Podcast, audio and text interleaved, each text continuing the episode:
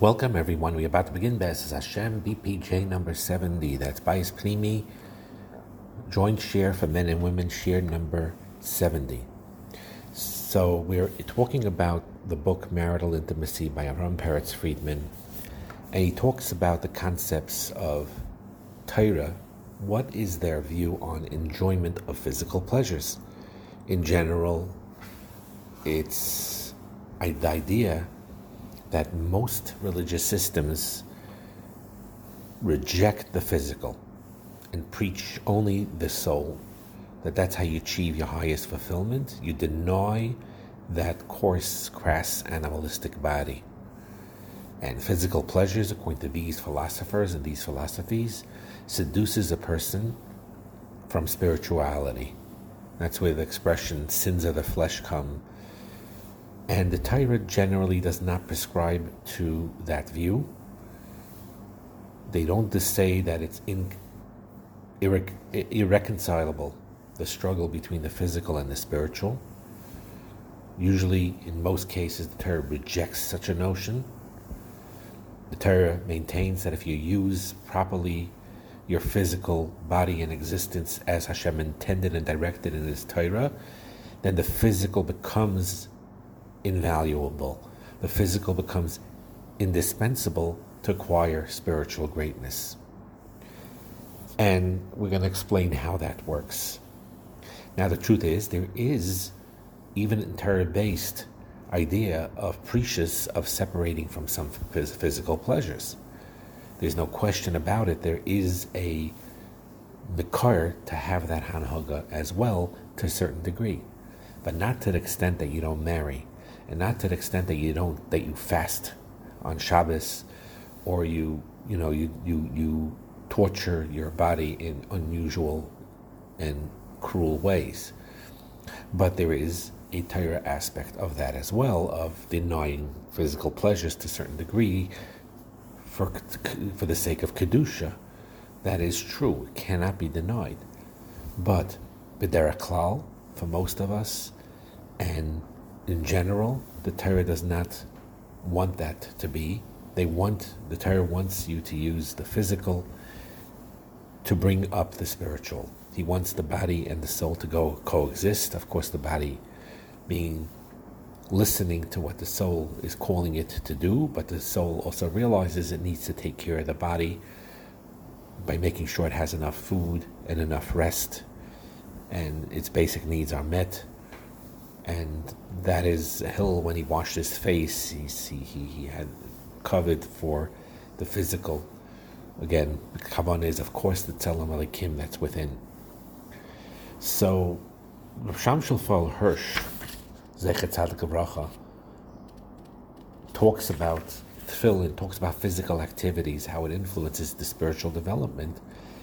And he talks about just to acknowledge the principles of righteousness and love itself is not enough to build up that life.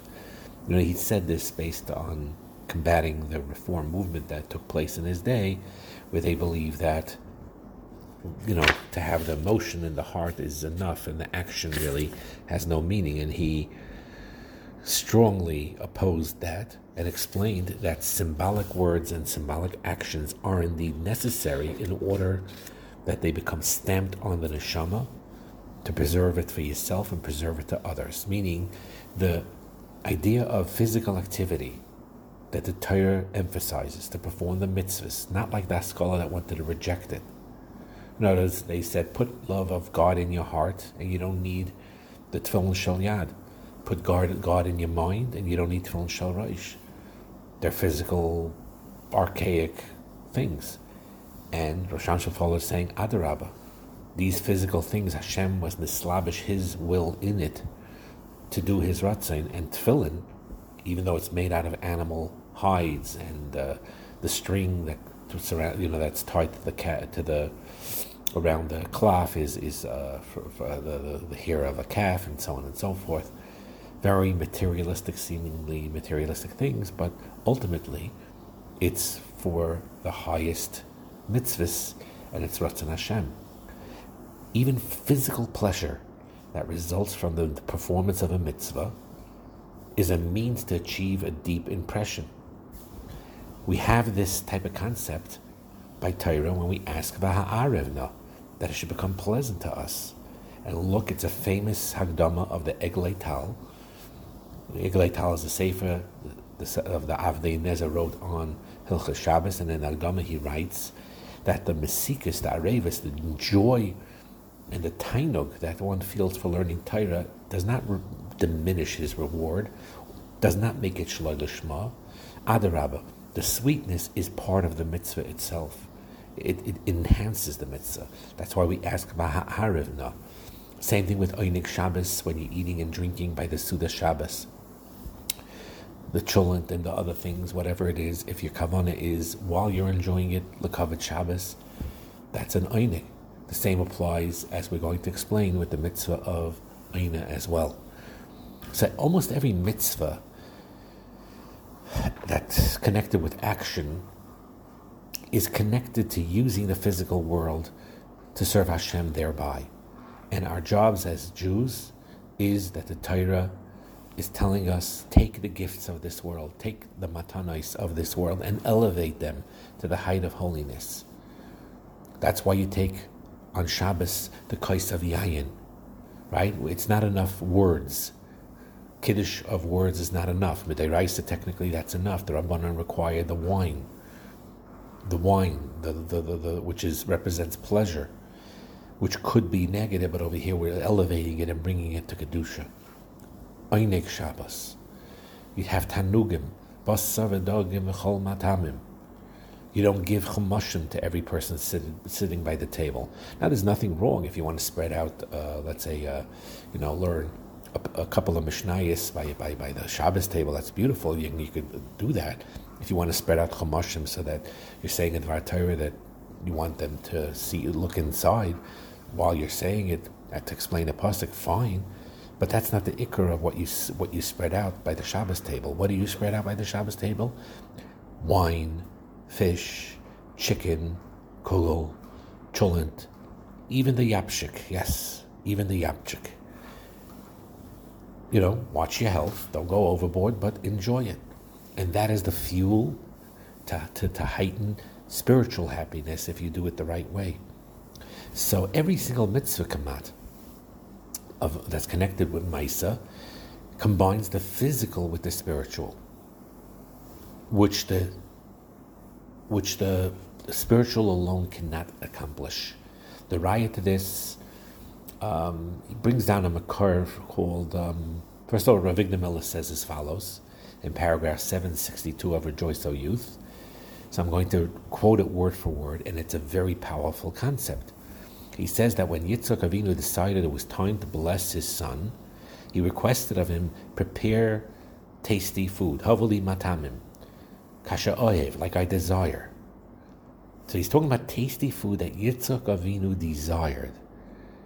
Now you could say in a, in a deep interpretation he desired in it, so the sparks a kedusha within it, but Pashup Shad is no, he desired it because it tastes good. Frankly, you see in the Gemara also, I forgot which it talks about the Gemara talks about that I think Rav and Shmuel, one of them liked pisyoni, which is a type of a bird as a delicacy. They enjoy that you know, and this is not what you normally read in typical biographies, that they put things in their mouth and like it, it does, and, and that's also true, where they ate because of the poverty, this this this plain type of oatmeal and things like that, or not tasty food that others can't even see how they put it in their mouth even, and these Gedolei Yisrael just ate it and it didn't bother them because then kavana was not for the, you know, for the for the taste of it per se um, you have stories of tzaddikim like that, but nevertheless, you also have other stories from tzaddikim where they enjoyed the tasty food. Kasha oihev taka, they like specific food, just like the Tana, Rav Shmuel, whichever one liked bisyoini. And Yitzchak also. Again, we can't, we don't know their hasaga, we can't comprehend the greatness of our avos. But you know, the request is strange, right? Yitzchak was felt that his son was worthy of a bracha.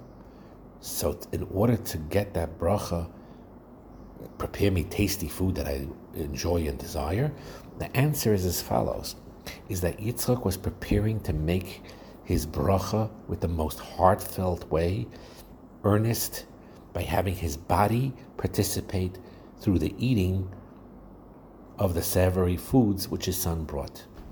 That is the aside of why he did that. Now, you know, Rav Miller himself, he was too attached to cake and he didn't eat cake for the rest of his life, from what I understand, and, and soda and things like that. But he enjoyed Hazeh when he t- bit into an apple, when he tasted a, a delicious piece of bread. And by the way, I spoke to dietitians that explained this to me that we gravitate towards sweet foods. It's true. But what happens is because in this generation there's such an abundance of sugar, it trains our minds to, and it blocks us from enjoying the natural sweetness of natural products. So, for example, in the olden days where they barely had sugar, sugar was like a luxury. Or even these days, if you cut out sugar from your diet for a long period of time, and then you take a piece of bread and you taste it. You taste a pepper, an orange, a tomato. It's it's a whole different realm of how delicious and pleasurable it is. Most of us can't relate to that. They say a chocolate Danish I get. A tomato tastes okay, but not like a chocolate Danish. A pepper tastes good, but compared to the the cholent with the flanken with the oil, that's, that's, what pepper is nothing. And and a lot of that has to do with because we're rugged, we're so um, our taste buds are basically hijacked by the sweet or other types of things. But the etzem thing is enjoyable. And Ravigdor Miller was like that. When he ate, everything he enjoyed it immensely. The apple, the orange, the pear, the, the thing, and thanking Hashem for it elevates it. And to understand also this concept that when the Torah, when, when the Am Yisrael received the Torah by Har Sinai, Hashem said, "Shuvu lochem la'alechem." Go back to your tents, meaning be with your wives, and be intimate with, with your wives. Moshe Rabbeinu was the only exception to the rule. He understood. He always spoke to the Shekhinah, and he separated. Everyone else, no. Shuvulachem la'alechem, go back to your tents. The others also went back to their tents. They didn't separate from their wives. That's not a yerida. That's the chiluk of the Torah. That's what Rabbanim of Peshischa explains. That the kiyam Torah is not through just the ruchniistic environment of Har Sinai. It was still missing something. It's a big chiddush to say that, but it is true. The Kabbalah Satire on Shavuos is a beautiful, unbelievable thing that never happened and never will happen again. But Hashem is saying, I gave you Har Sinai, I gave you Kabbalah Satire, you heard me pel peh. Whoever hears the, the voice of God and lives, like it says in Devarim. And nevertheless, Hashem is saying, that's not the shlemus of what I want you to do. Now, shuvu lachem la'alechem. Go back to your tents whether it means go back to your physical daily lives and perform mitzvahs that way, or whether it means literally go back to your wives and have intimate relations with them and do that l'shem shemayim. That's a chelik of Matan Torah. It's not a going down a level; it's going up levels. Because this is the tachlis of the kavana. Hashem is saying, "Take my Torah and bring it into your tents. Take my Torah, take me, and bring it into your bedroom." with your husband, with your wife, and enjoy it, but have a karasatayv to me and recognize where it's coming from. And that is the idea because the physical pleasure inspires appreciation. That's the kavana of physical pleasure. You want to go and break your taivas? There's times to do that as well. We talked about it. A Seder night, you could do that. When it's Leil Tefillah and you have to postpone it. Or when there's a chasana, shevet, whatever it is, and you ask and, and you have to postpone it. Or if it's not a scheduled night of intimacy and a husband has a pull towards it to a certain degree, but he knows he could hold back and it won't affect him, fine. So there's a concept of withholding physical desires to train yourself and to have self control and to and to elevate yourself. There is a place for that too.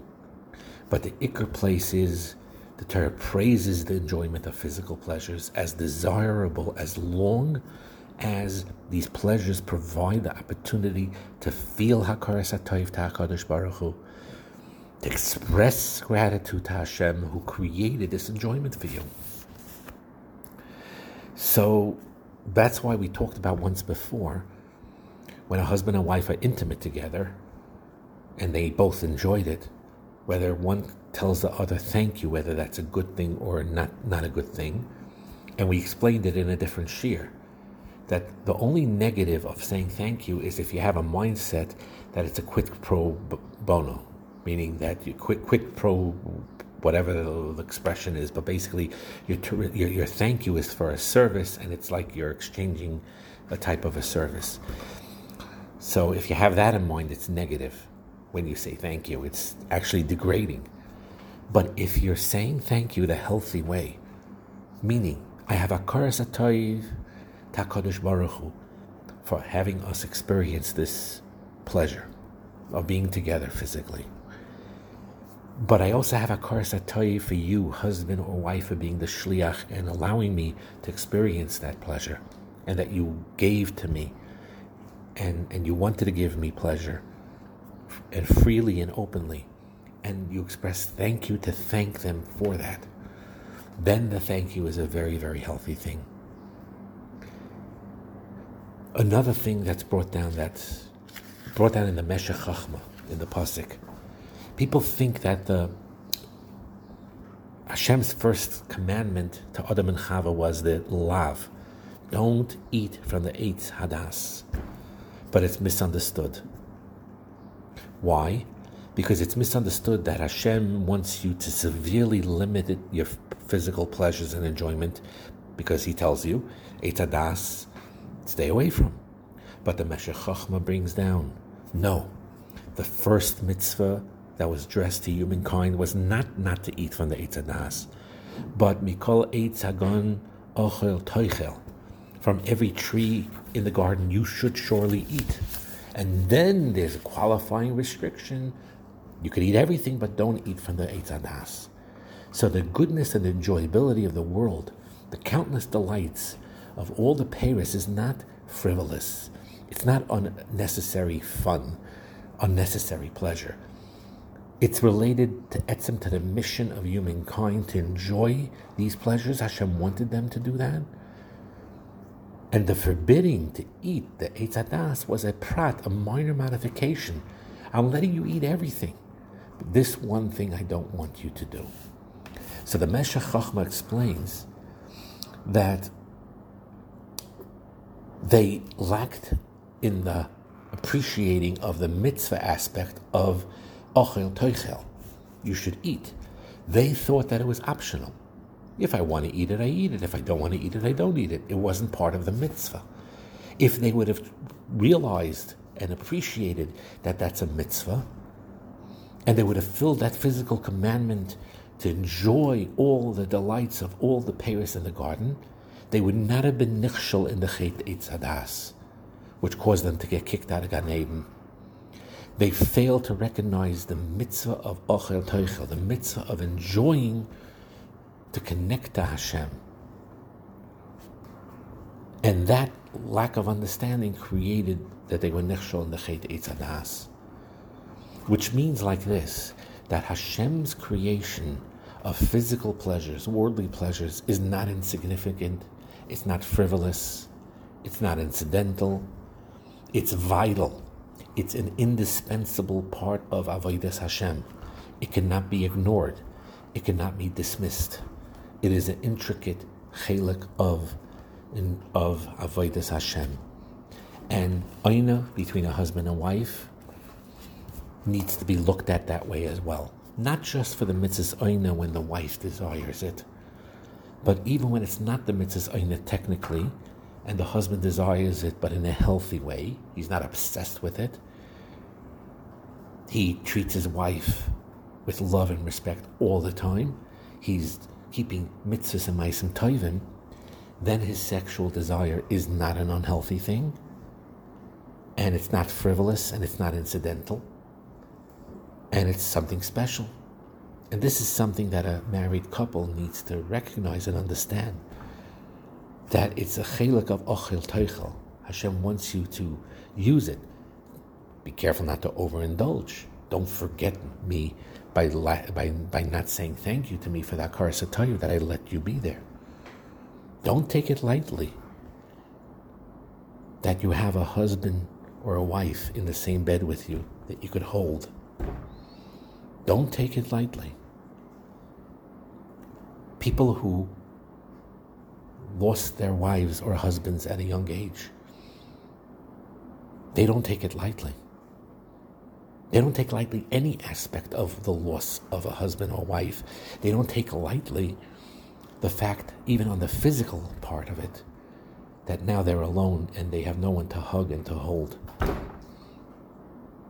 So when you are married and Baruch Hashem, you both are alive, and those who had this loss, may you remarry with a bracha and atzlacha and a simcha.